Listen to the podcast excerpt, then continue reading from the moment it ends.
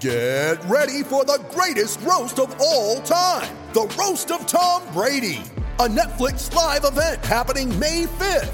Hosted by Kevin Hart, the seven time world champion gets his cleats held to the fire by famous friends and frenemies on an unforgettable night where everything is fair game. Tune in on May 5th at 5 p.m. Pacific time for the Roast of Tom Brady, live only on Netflix. You ready? Showtime. On May 3rd, summer starts with The Fall Guy. Let's do it later. Let's drink a spicy margarita. Make some bad decisions. Yes. Audiences are falling in love with the most entertaining film of the year. Fall guy. Fall Guy. Fall guy. That's what the poster said. See Ryan Gosling and Emily Blunt in the movie critics say exists to make you happy. Trying to make it out? Nope. Because I don't either. It's not what I'm into right now. What are you into? Talking. Yeah. The Fall Guy. Only in theaters May 3rd. Rated PG-13.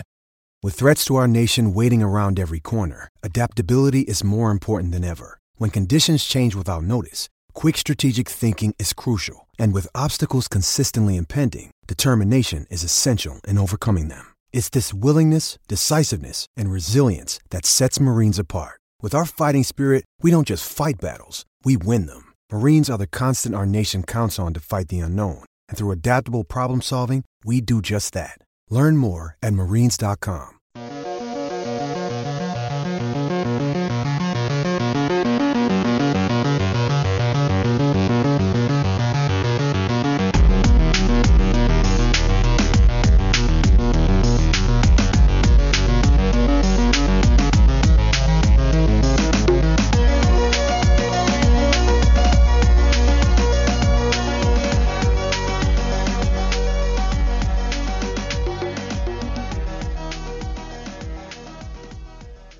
Hello and welcome to Islanders Anxiety, the podcast from Lighthouse Hockey.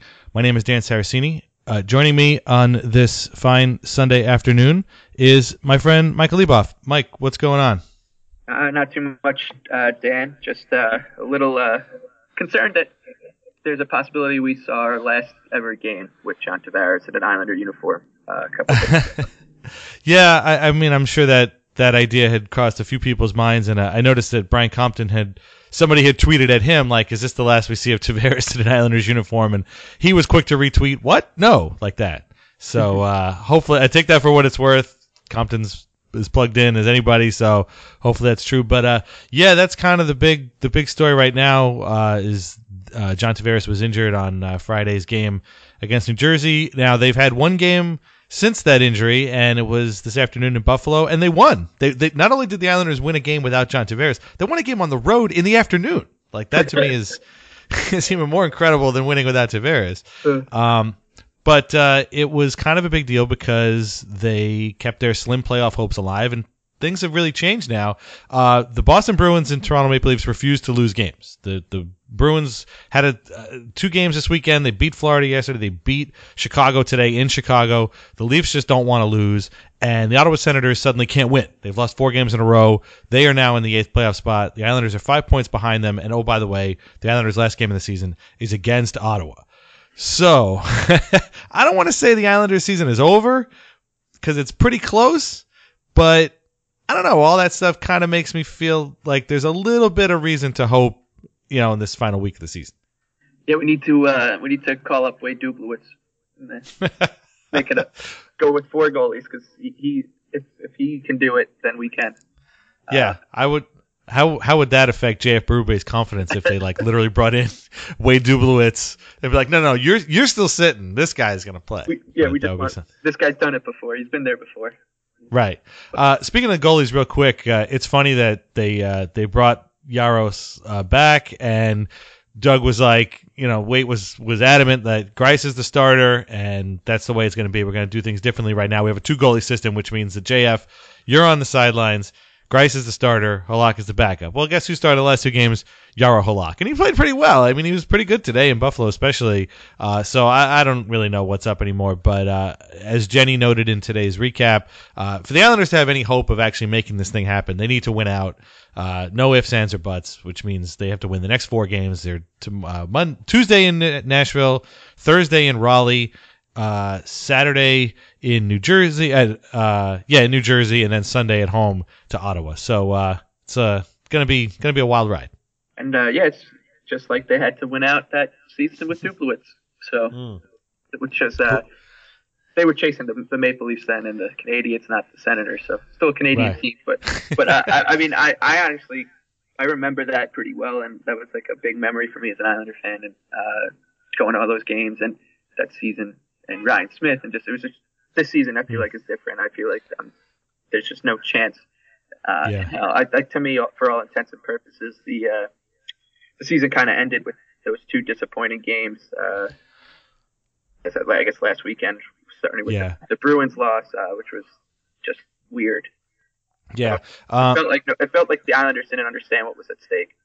Yeah, uh, and and you know it's it seems like a bigger deal because it's towards the end of the season and and everything was really tight in the playoff race, but it's kind of carries through the theme of this entire season, which and, and you know I'm, I'm I don't want to worry anybody. I'm not trying to get like Mike Mike Milbury reductionist on anybody here, but uh, you know there's reasons for this that go back to actual data and performance. Um, but it just seems like this season, especially the Islanders, have yet to actually win a game that matters. And earlier in the season, it was you know the string of last minute losses that you know was just an annoying, irritating thing that contributed to them being in the last but the bottom of the conference. You know they they lost to San Jose with like three minutes to go. They lost to LA with five minutes to go. And yeah, those games are November games against like Western Conference teams, but still, those are points, and you need them later on. Uh, and it just carries through. And, and as our friend Mike B noted on Twitter, and something I, I don't know if I retweeted it, I should have because it makes a lot of sense. Every time the Islanders jumped into that last playoff spot, But it was either by a point or by a tiebreaker or some kind of tenuous thread.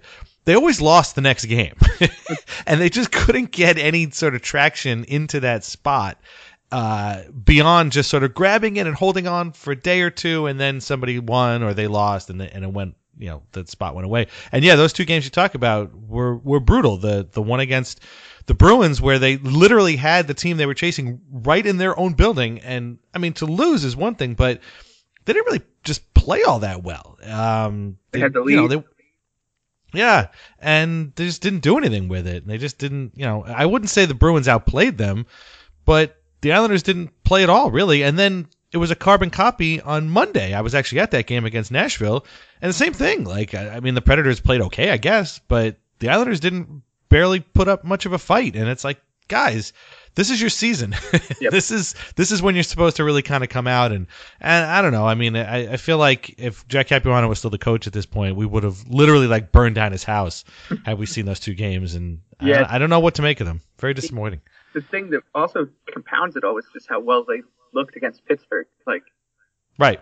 right before that, Right. you you thought, okay, like I don't like our chances in a seven game series against a team like that, but at least they could not get they might not get the doors blown off because they looked good and they looked hungry and it was like that was they treated that game as if it was their you know Stanley Cup game seven rather than Right.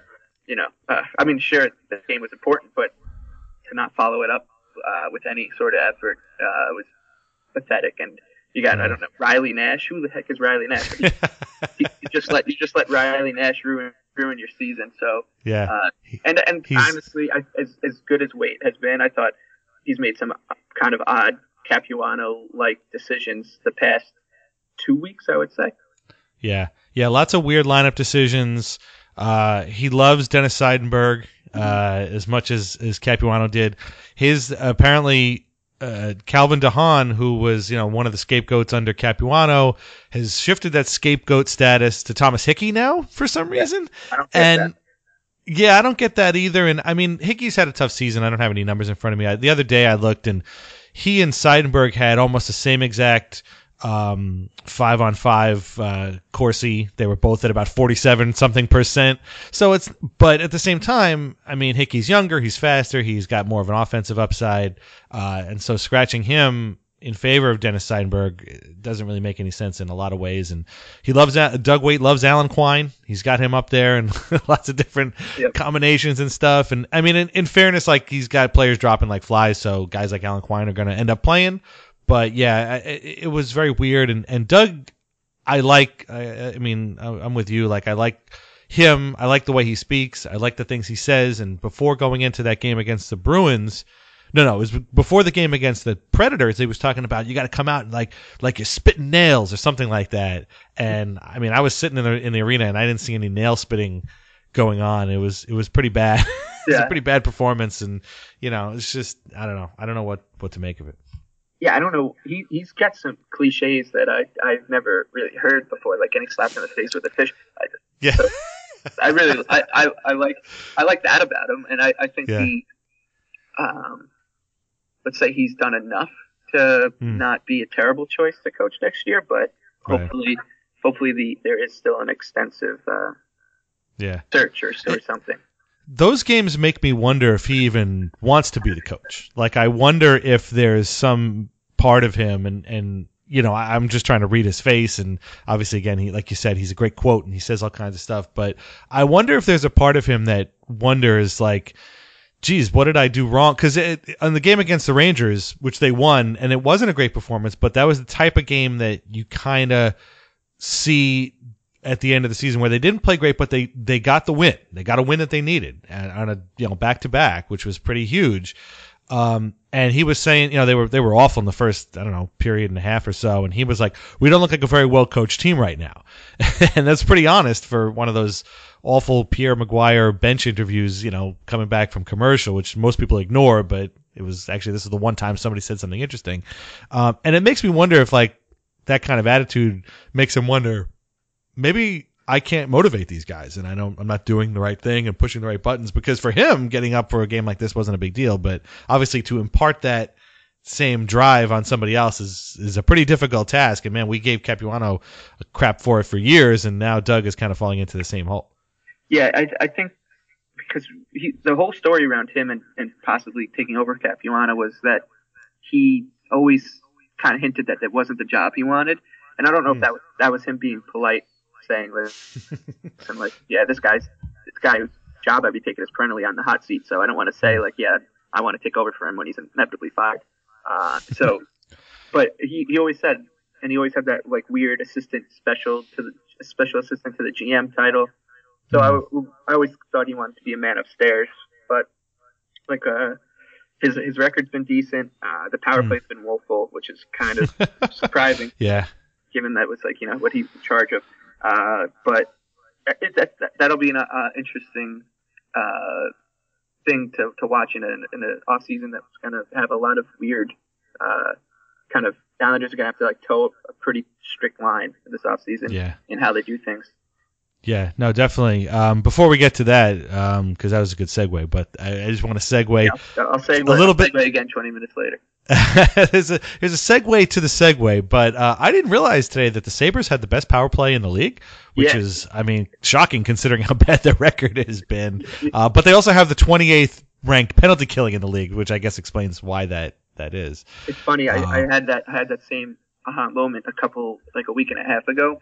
Um, I don't know if you ever watched those Anthony Bourdain shows like No Reservation or Parks. I used to, I haven't in a long time, but we used to watch the Res- reservations. do do you uh, do you remember Zamir, his like crazy Russian friend? Yeah. Oh, totally. Yeah, he got like the the yeah, in the banya with the like he got beat with the rod, the Yep. the um, yeah, the the palm. Well, that's uh, yeah. Well, Zamir, Zamir is like a he, he now has a, a vodka company, and it's I think based in Buffalo or somewhere in Western New York. So he goes to a lot of Sabres games, and he was talking about their power play, and I was like, is he is he, is he just like talking out of school here? And he's no, he's right. Like he's like, wow, that's yeah. So talk you. about the rant, the most random place to get your hockey news. Zamir from uh, uh, No Reservations, Yeah. but uh, and immediately I, when I saw that, my immediate thought was, hmm, if the Sabres make some coaching changes this year. I don't know who their assistant coach is or who runs their power play. It may, may might be Dan Bylsma for all I know, but get whoever that is because the Islanders can use that guy, and it's not like the, I mean the Sabres are have an okay team. Obviously Kyle Okposo and Matt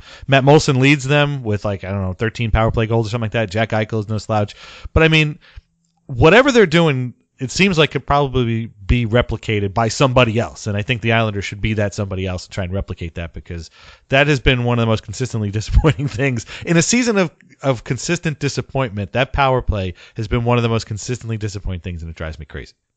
Yeah, I don't think I, I think in my lifetime I'll just never see the Islanders like be consistently uh, good, like just like a like a team you you know what you're gonna get out of every night. Yeah. So, It's really a shame.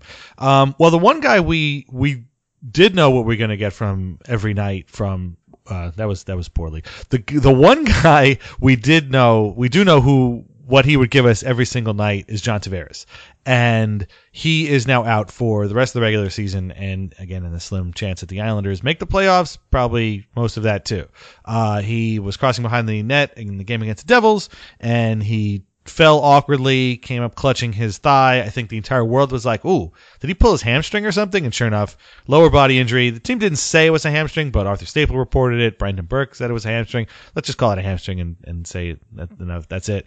But um, he's out for a while, and you know it's bad enough the Islanders have to try now win a bunch of games without this guy, but you're leading now into the summer of free agency. Uh, Cal Clutterbuck had some harsh words for the ice surface, which has always been a problem at Barclays Center. Now, is that going to affect um, the negotiations? Uh, apparently, the team has been trying to hire Tavares' agent to run the entire hockey operations department. That has not happened.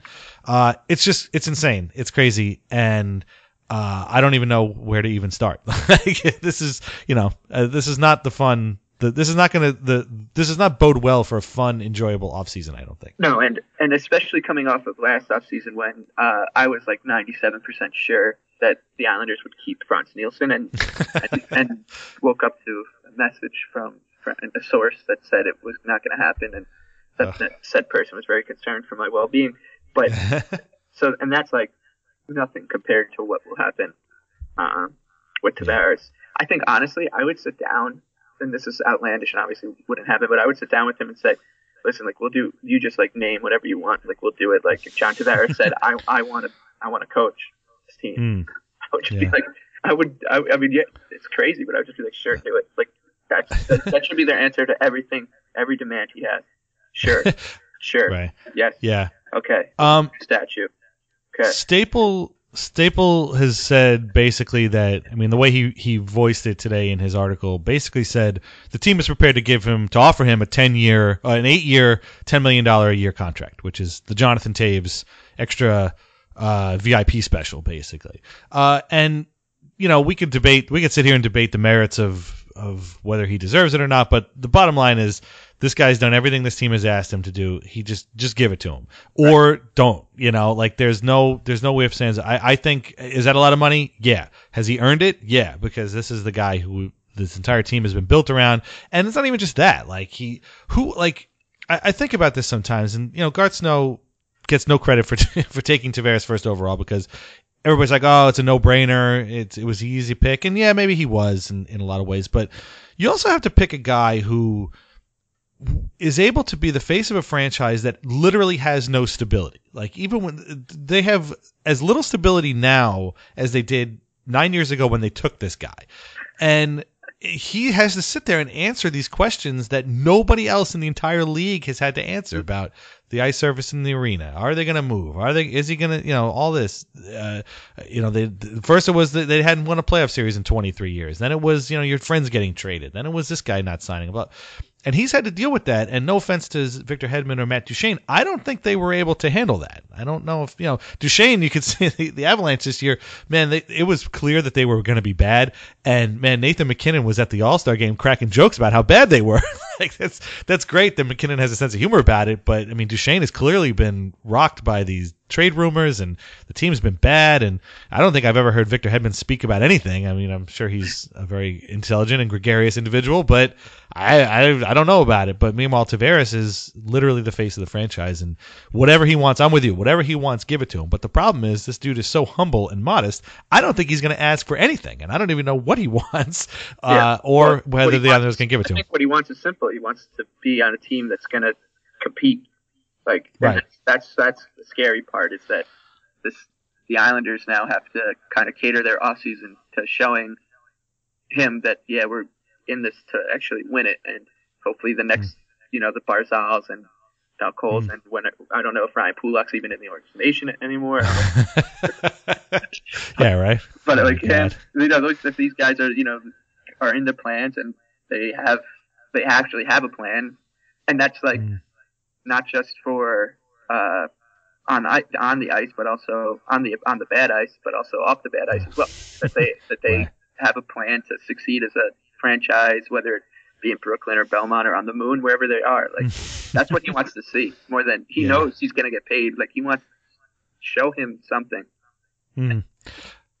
Uh, Larry Larry Brooks had yeah I know it's frustrating. Uh, Larry Brooks had a, a really nice column today on Patrik Elias, uh, who just retired this week and and was the le- Devils leader in career everything points assists goals you name it won two Stanley Cups and uh, it was interesting because he said, and you know, as much in the article that, I mean, direct quotes from from Elias. It was two things. One, he was at a place where he he knew he could win, and they were going to be in the playoffs every year, and they were going to have a chance to win every year. But it was important for him to play with one team, and he liked that. He liked the idea of playing his entire career with one team. Now, Tavares has said that too. And the Islanders can make that happen because, again, money wise, it's a piece of cake. They can, you know, got guys coming off the books. They can move people around. It's fine. They can give him whatever money he wants. It's it's money. They'll figure out a way. But like you said, I don't know. You know, they can't guarantee he's in the playoffs every year because they just aren't. Like, I mean, it's it's kind of sad that you know, I mean, it's not Tavares' fault that this season has gone off the rails, um, but the people in charge, uh, it is their fault. And in, I mean, Garth Snow, I guess, probably more so than anybody, it's his fault. I mean, the, the calculations he made in the offseason didn't work out. The coaching situation didn't work out. His, you know, moves at training camp with, you know, keeping the third goalie, waiving Parenteau. Like I said on Twitter, like these were all kind of smaller moves, but they all they all combine to make this team just not function at a high enough level all season long. And under normal circumstances, I would say, well, this is it, Garth. You've come to the end of the road. Thanks for everything. I'll see you later. But now, uh, with this Tavares signing thing, I don't know wh- what what they're going to do. I really don't, which Yeah, is you- even more frustrating. You put that perfectly because I think that that's the thing that's concerning me the most is that he's now endured the season where he's watched confusing. Con- I don't even want to call them bad moves because that's just like a kind of a lazy way to put it, but confusing moves. Like Yeah. like there's why like John Tavares is a smart dude. He knows how the NHL works. As, as Staples said, like he's he's very in tuned with the um, the Players Association and stuff. So so he Right. actually has an idea of you know how rosters work and roster management, etc. Uh, so when he sees th- these like kind of just outlandish, nonsensical moves in the way that and roster management. If, if Snow has a job again next year, who's to say he's not going to do, you know, keep Berube and Halak and Greiss all around again? Like, or Right. who's to say he's not going to do something stupid with the expansion draft and, and expose someone he should? I don't like, Right. I- like what's going to happen in in uh, six months from now? If say Tavares extends his contract and then through in the middle of next season, like he does something dumb, like you know, trading Nick Leddy or something. I was like, it's just like it's just I don't I, like you. I don't know if, if I was John Tavares, I would trust this current management group. And Yeah. if he says to Ledecky and Malkin or whoever he's going to sit down with first, like, Hmm. listen, I want to stay, but you got to get you got to like change the direction in the front office. They better just immediately bring Snow in. Yeah. Because and, and Carl Snow, the, his mo has always been that he doesn't really answer things and, and stuff. So Mm. I hope that at least if Tavares is like, all right, man, like explain why you just you did this, you did all these things. I hope he would say this is why, and hopefully Tavares has like uh is like satisfied with those answers because I'm not. Right. Well, on his uh, his great PDO cast appearance, Arthur Staple talked about Snow and how he marches to the beat of his own drum, as he always has. And you know, it's it's funny, and I mean, there's a there's a uh, there's probably a book to be written about sort of the Garth Snow era Yeah. under the Islanders because you know I feel like his his strength as as a general manager has been in finding the diamonds in the rough, the guys that he plucked off of waivers or traded nothing for that turned out to be bona fide NHLers, and we all know the list: Grabner, Moulson, Parenteau. You know, Al Montoya was you know playing in like the ECHL or something, and Don Maloney was like, "Here, come on, take this guy, give him, take anything, just give me anything for him." And he turned, you know, he's an NH, he's a credible NHL backup right now for one of the better teams in the league. So, uh, you know, that's where Garth's strength has been, and since the sort of um, I guess the hundred points since the Leddy and Boychuk trades, those days have he, he has sort of abandoned that that kind of skill and he just hasn't done that anymore and he hasn't uncovered these guys that were his bread and butter just a couple of years ago and uh, you know I feel it feels weird that you know they're in this place now where you don't know where they're going to go because just a couple of years ago they were a 101 point team. I mean, they were they looked like they had everything going for them. Right. And now we're at a point where we don't know who's going to be on the team next year. We don't know who's going to be in charge of the team next year, uh, whether they should be in charge. And it's just it's it's all come crumbling down in a really quick way, and it's almost like you know the end of the rebuild was right there, and then you know you were reaching for that last sort of foothold on the mountain, and you just sort of fell. And Yeah. that's that's where we are.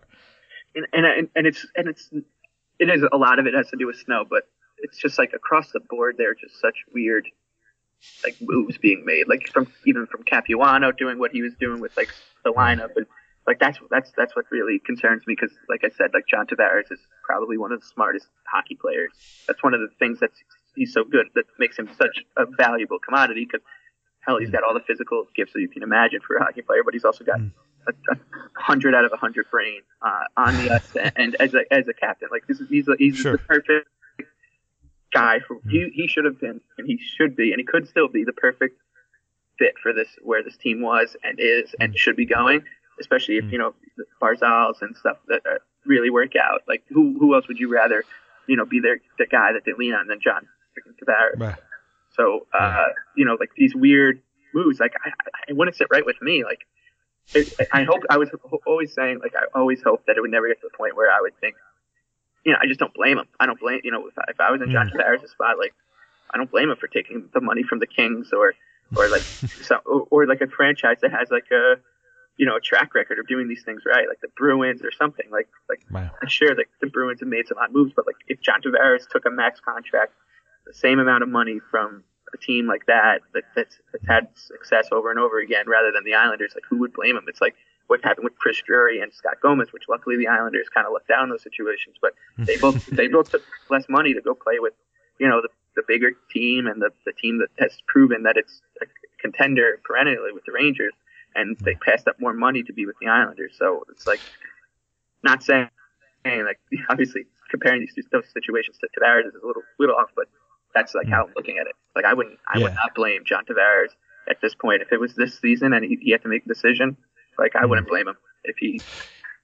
And it's that breaks my heart. Like I'm gonna throw up right now.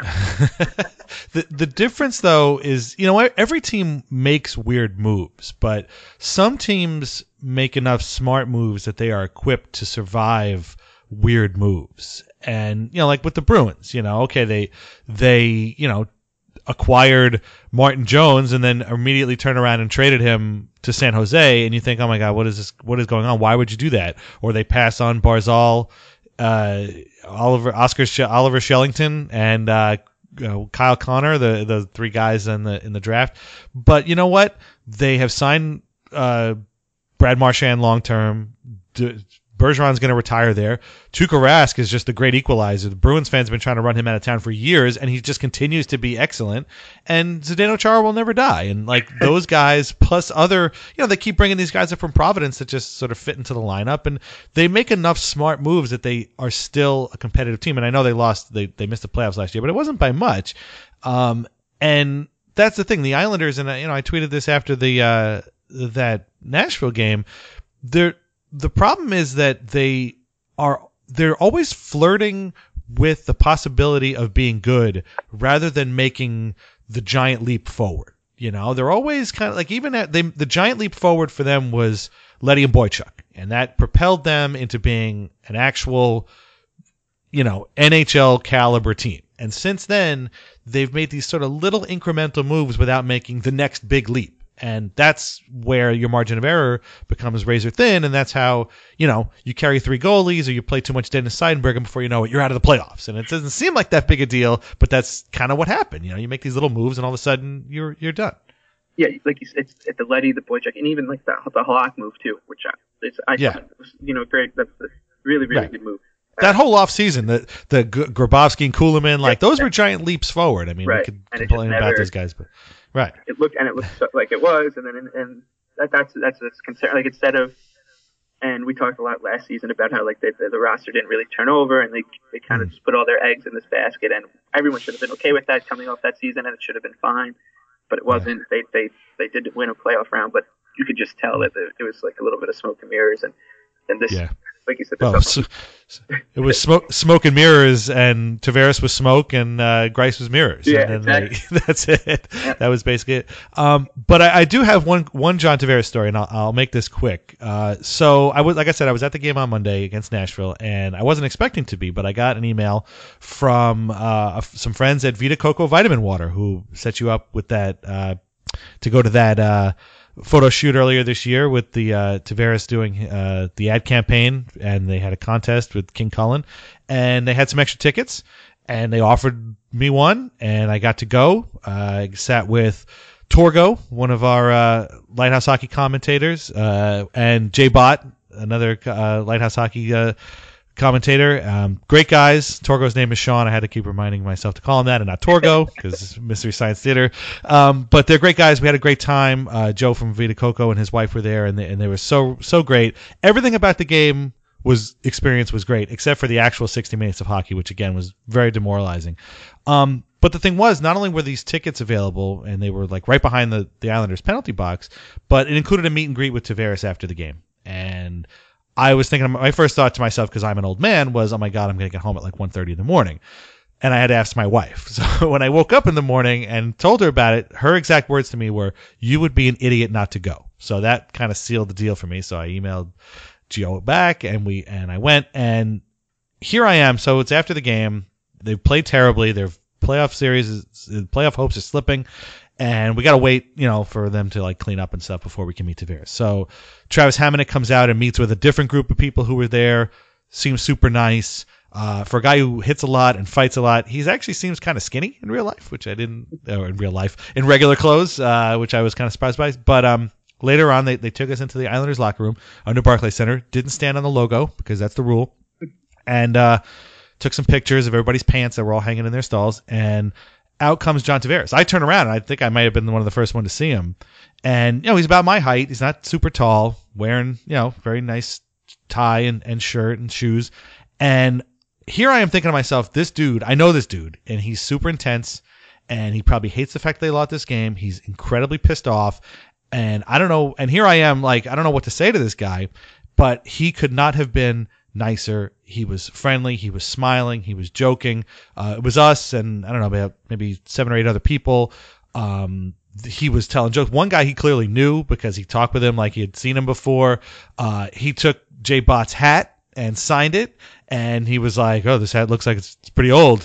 and and I don't even remember what John said because we were both like, uh, like we couldn't. I don't know. My brain had trouble processing. Like I'm in the same room with this guy. I gave him a trading card that I had had from last year. He signed it.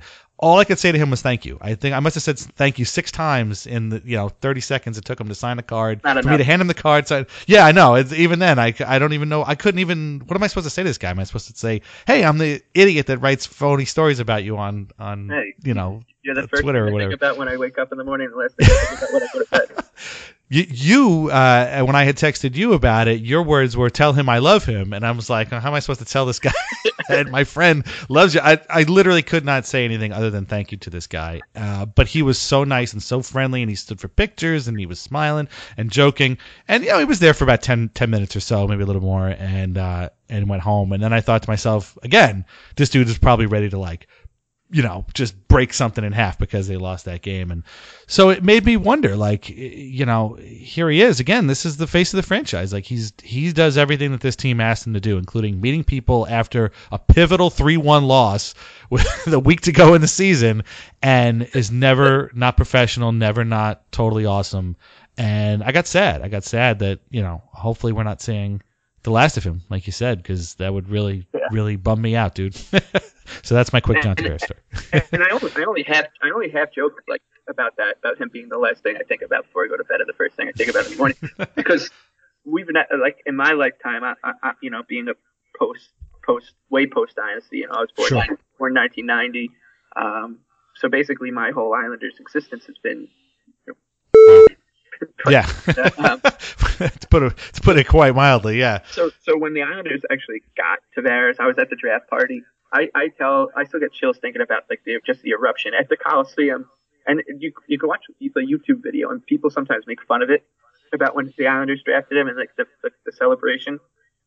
That was like one of the most pivotal moments of my life. This, this this is something that is some the type of player I've never seen on the Islanders. Like up until that Mhm. point, like the the best consistent Islander one that was there for a while. Like maybe it was like I guess Ziggy Palffy in it, and Right. those, the teams that he were on, he was on, he played for were, weren't good. I mean, other than Mhm. that, you're you're talking like Trent Hunter. So Right. It's just yeah. like that's that's where, where I was where I was coming from, and to go from Hmm. you know Trent Hunter to John John Tavares, uh, Yeah. in in Oh. overnight basically has just been something that has been Yeah. insane, and and uh, yeah, he he's I always joke also joke that like, I got three brothers, and I we have like a we have a deal about you know one of one of them just got married uh, like about a year and a half ago, and we kind of set up pairings for people to be best man at weddings and just picked out of a hat because we're all equally as close with one another. But I told my brother David, who is the best man at my wedding, I said like the only way he gets bumped is if I ask because I'm going to ask John Tavares to, to be the best man at my wedding. If he says yes, not, I'm Yeah. sorry, David. And David was Yeah. Dave, Dave's a big Islander fan. He would understand. If you do, in fact, when you do, in fact, ask Tavares to be the best man at your wedding, and I urge you to because I want to see what happens. Absolutely. Don't do it on. You should. Uh, don't do it on Twitter because if uh, there's a story in Newsday this weekend uh, by Neil Best uh, about sports and social media these days, and he he talked with Charles Barkley and Bob Costas. Of course, Barkley has no use for it. Costas is like amazed by it because you know this guy has been calling games since the ABA days. You know the Spirits of St. Louis, and Tavares being like the youngest guy was basically just like I don't even go on anymore because I don't know people in our position need to be careful because everything we say or do is out there. And you might delete it but it's still going to be out there somewhere. And people like us need to be careful. And you know what? Some things just don't really need to be said on Twitter. And again as this is just another example of John Tavares being smarter than everybody else because that's right. He's he's 100% right. And uh you know none of our lives are really made that much better by being on Twitter all the time, although it is fun and I can't, I'm sort of addicted to it. Uh, sometimes I wish I was not. So if you're going to ask him, I don't know, send him a nice letter, or Yeah, like a fruit basket or something. But yeah. um, but yeah, so it's, uh, you know, we'll we'll have to kind of just wait and see. And I'm sure this won't be the last time that we, we talk about him and talk about his his situation and you know there's so many so many different things up in the air but uh again he was the nicest guy. Thank you very much again to to Vita Coco for setting me up there. It was awesome. J Bot and Torgo are great guys. We had a lot of fun. And uh the food at Barclays Center again is amazing. You know, take take advantage when, when you go. Um so I just want to say one thing real quick about Yeah. the, the new Coliseum about, and just Oh. talking about Barclays Center. It's just it's unbelievable how how they just completely nah, misread the situation. I'll say. I'm sure we'll talk about it further down the line, but yeah instead of you know paying homage to the the, the, the Long Island roots that the Coliseum kind of represents and stuff, they just it looks like they just turned it into him. And and uh, Robert Brodsky said this too Hmm. on Twitter. It looks like Barclays Center, min- miniature Bar- Barclays Center. So yeah it's got the dark uh, the dark color tones the fonts are all the same like all the typeface and all the signs are all the same yeah yeah, it's just, Yeah. so you know kudos to, to Nassau County and the people in charge there for completely Yeah. completely misreading a situation that was a layup.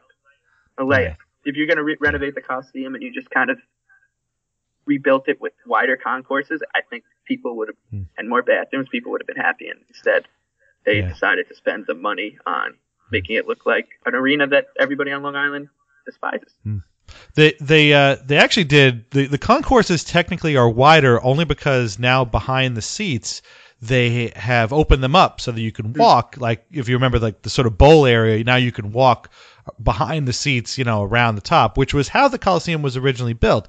If you were like me and you sat up in those way upper deck seats because they were super cheap with a student ID uh, during the awful you know late 90s early 2000s era um, you'll notice that the you will remember that the the leg space in those seats was literally four inches. You could not fit a human leg between, you know, the, seats, the two seats. And I used to, because nobody was there, I used to hang my legs. So I have unusually long legs. I'm a tall guy. I used to hang them over the seat in front of me because nobody was sitting there. And I was like, why was, why are there so, why is it so tight back here? And also the the rows were like A A B B C C. That's and I found out later on that's because that area was a concourse originally, and when the team was was doing really well, they added seats there that you know weren't fit for humans. But who cares? You were seeing the Islanders probably win a Stanley Cup, and it's okay. But you know, again, now it's 1999 and it's a Tuesday night versus Ottawa, and your team's getting blown out. Those seats are not they're not comfortable. But they took those out, which is why it's too small now to host the Islanders, who have moved on. Oh my god, it's a whole other thing. Um, but I'm glad you brought this up because um, sort of segue again. Great segue. This is none of this is planned, folks. This is all just Mike and I being on the same wavelength. But this is a great segue um, because uh, as I was mentioning before we came on, um, I have this this prediction. So I'll make this. I don't know. I don't call it a bold prediction, but I have a prediction that when the season ends, and again, the, the likelihood is still that it ends a week from today, following the game against Ottawa, if not earlier. Um, I kind of have this feeling that that week immediately following the Islanders is going to be sort of like an NFL style post-season week where team the team makes all kinds of moves. I feel like that will be the time where there is announcement on an arena or an extension at Barclays Center, uh, you know, on a coach, on president, maybe something about Tavares, although they can't really say anything because technically negotiations aren't supposed to be starting until July 1st. Um, but all that kind of stuff, I feel like the owners are kind of waiting for the season to be over to kind of dump a ton of info on us, and I feel like that would be immediately after the season is over. I just I, I kind of have that feeling because again, it's kind of the way NFL teams do it, but I don't know. We'll have to see. Yeah, I, I and that would be great. That would be a nice little gift at the end of the. Uh, I don't want to be hyper, hyperbolic, but terrible season. I don't, I don't know how to. It's just like yeah, that's a good question. like what what word would you use to describe it? I don't know. It's I think confusing. I, I don't know because it's just it's they did yeah. they they didn't deserve to even be in the conversation for a playoff race, and then they were, and that was kind of nice for a little while. That games mattered, and uh, right. Yeah, I don't I don't know. I don't know. Yeah, I, I mean, I th- I do think in this, you know, again, you, you can, I'm, I already see people like, ah, there's no moral victories, blah blah. I do think it is important to like address the fact that the team did come from literally last in the conference to have a playoff spot with about a couple of weeks to go left in the season. Yeah, like that, that's pretty impressive. It really is. Definitely silver linings. Yeah, Anders, like Anders Lee scored 30 goals, which is really great. And right, and yeah. it, and it looks like he's probably kind of cemented himself as a you know long time Islander, just the way he's been playing, and his numbers are always good. So, you yeah. know, I, there are there are good things, but there's definitely, yeah. I guess the way to put it is it's more bad than good. I wouldn't call it terrible, only because the Colorado Avalanche still exist, and that season has been terrible. Uh, and the Coyote season has been terrible. Although, again, they get the caveat of being sort of developing, right. rebuilding team. So terrible, I don't think is necessarily the right word, like you said. Confusing is good. Um, backwards. I don't. I look at the yeah. like even the Panthers, like the way the Panthers handled their season. I thought the Islanders and the Panthers were kind of in a similar situation coming into this yeah. year. Uh, good young team with a just enough uh, ta- talented uh, veterans and good goaltending, and they both should have been a lot better than they were, and they both um, failed. And I, yeah. I guess the Panthers had a lot of injuries, but uh, yes. still, it just, you know, you, would expect them to uh, to have been better. Yeah. And and so I think that, that, if you look at those two seasons next to each other, you, to knock you, you have to just call them uh, disappointing. yeah, yeah, disappointing is probably the best way to put it. I, ironically, both both Florida teams were just killed by injuries this year. Uh, Tampa Bay, I still don't understand how Tampa Bay is in the playoffs. Honestly, I haven't looked that deeply. Uh, Raw Charge is great. It's run by our friend uh, Tanya, who who does a great job there, and uh, you should all read it. And I, unfortunately, I've been so ensconced with Islander stuff, I haven't really been paying attention. But I don't know if it was goaltending or defense or just straight up injuries, but like Nikita Kucherov has had almost an MVP like season, and I get that you're missing Steven Stamkos, but I mean Kucherov has had a season like none other. He's been great, and it wasn't enough to get the Lightning over the hump. And then the Panthers, I mean, you, you name a Panther, he's been hurt this year. I think the only guy who's played every game, I, I think, has been. Um, what the heck is his name? Barkov? Was he? Has he played every game? I think he was no, hurt too. He was hurt for a while. Yeah. All right. Yeah. But like Trocheck has been hurt. Huberdeau has been hurt. Uh, Bjugstad's been hurt. Yeah. Jagr was out for a while. Uh, Ekbl- Ekblad's hurt now. So, oh, Keith Yandle is probably the only guy who's played every game. Um, but uh, yeah, so it's been weird, and yeah, this season has definitely been confusing, demoralizing, depressing, um, and a lot of other adjectives. but uh, you know, we'll see. I mean, again, I don't want to say they're done because technically, mathematically, they are not. But you know, even if they make the playoffs, I just it's just a strange weird season that I don't know. It's hard to even really get, you know, excited for it because it's just so strange. Although the one guy we can get excited for, and again, you, as you mentioned Anders Lee before, uh, we can all get excited for Josh Ho-Sang, who is just Oh, yeah. the awesomest. Yeah, we love him. Uh, I have a review here actually. Uh, we haven't had too many, but I have one here, so I can read this out.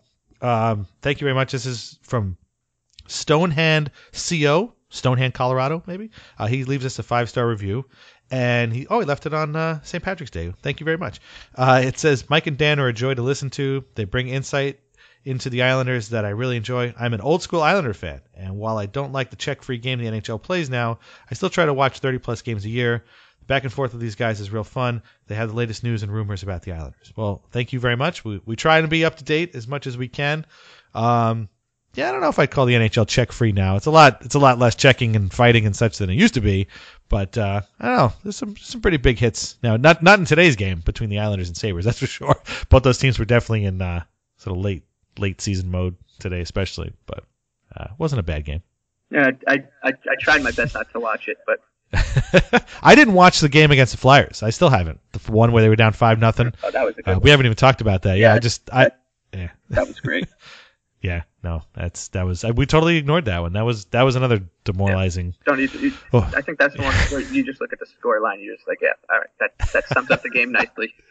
Yeah, that's one of those season in a nutshell games mm-hmm. where like they're down super early, and you know they tried valiantly, valiantly to come back. I mean, they I mean it might have been just score effects, but they played way better in the second and third, from what I understand, but just didn't have enough to to push it to overtime or at least get a point out of it. And again, it's kind of a season in a nutshell. You know, you you're down so so so much so quickly. You do all that work to get back, and you just you just come up a little bit short. So. There you go. Fun times. Okay. so uh, we will be back hopefully uh, in a couple weeks. Uh, maybe the season's still going on. I doubt it, but probably be some sort of postseason wrap up. Uh, maybe we'll talk about some of the good stuff that's happened. There have been a little bit. Um, what uh, what do you got going on this week? Anything special? Just uh, you know, baseball's back, so back Yeah. back back to the grind of uh. That, and Yeah. uh, Yan- Yankees already off to a great start. Apparently, was it seven seven to three loss, seven to Oh, four yeah. loss today? that was great. I think I think I think Gary Sanchez and Greg Bird went like a combined over nine, so people were were, were calling them big time busts Yeah. already. I like Yeah. they could Yeah. tell they could tell that The good, they're not going to be good at major leaguers. Yeah, that first game. There's only 800 more games to go in the season, so that now that one game tells you everything you need to know. Uh, but uh, all right, well, tell everybody your Twitter handle again, and they can follow you for this last week. Uh, you know, get the all the updates, and you know, uh, follow along. Yes, it's uh, Big Lebowski with two E's. The Big Lebowski with two E's. You can still follow me at Culture of Losing. Uh, thanks to everyone who asked me what I was going to do now that the team was winning about my Twitter handle. Thank you very much. I blame you all for this. no, I'm just kidding. But uh, anyway, we'll be there. You can read us at Lighthouse Hockey, and you can read us on Twitter. And thanks very much for listening. And uh, we will be back with you uh, in a little bit, where we'll see where they end up. All right. Thank you very much. Talk to you later. Bye bye.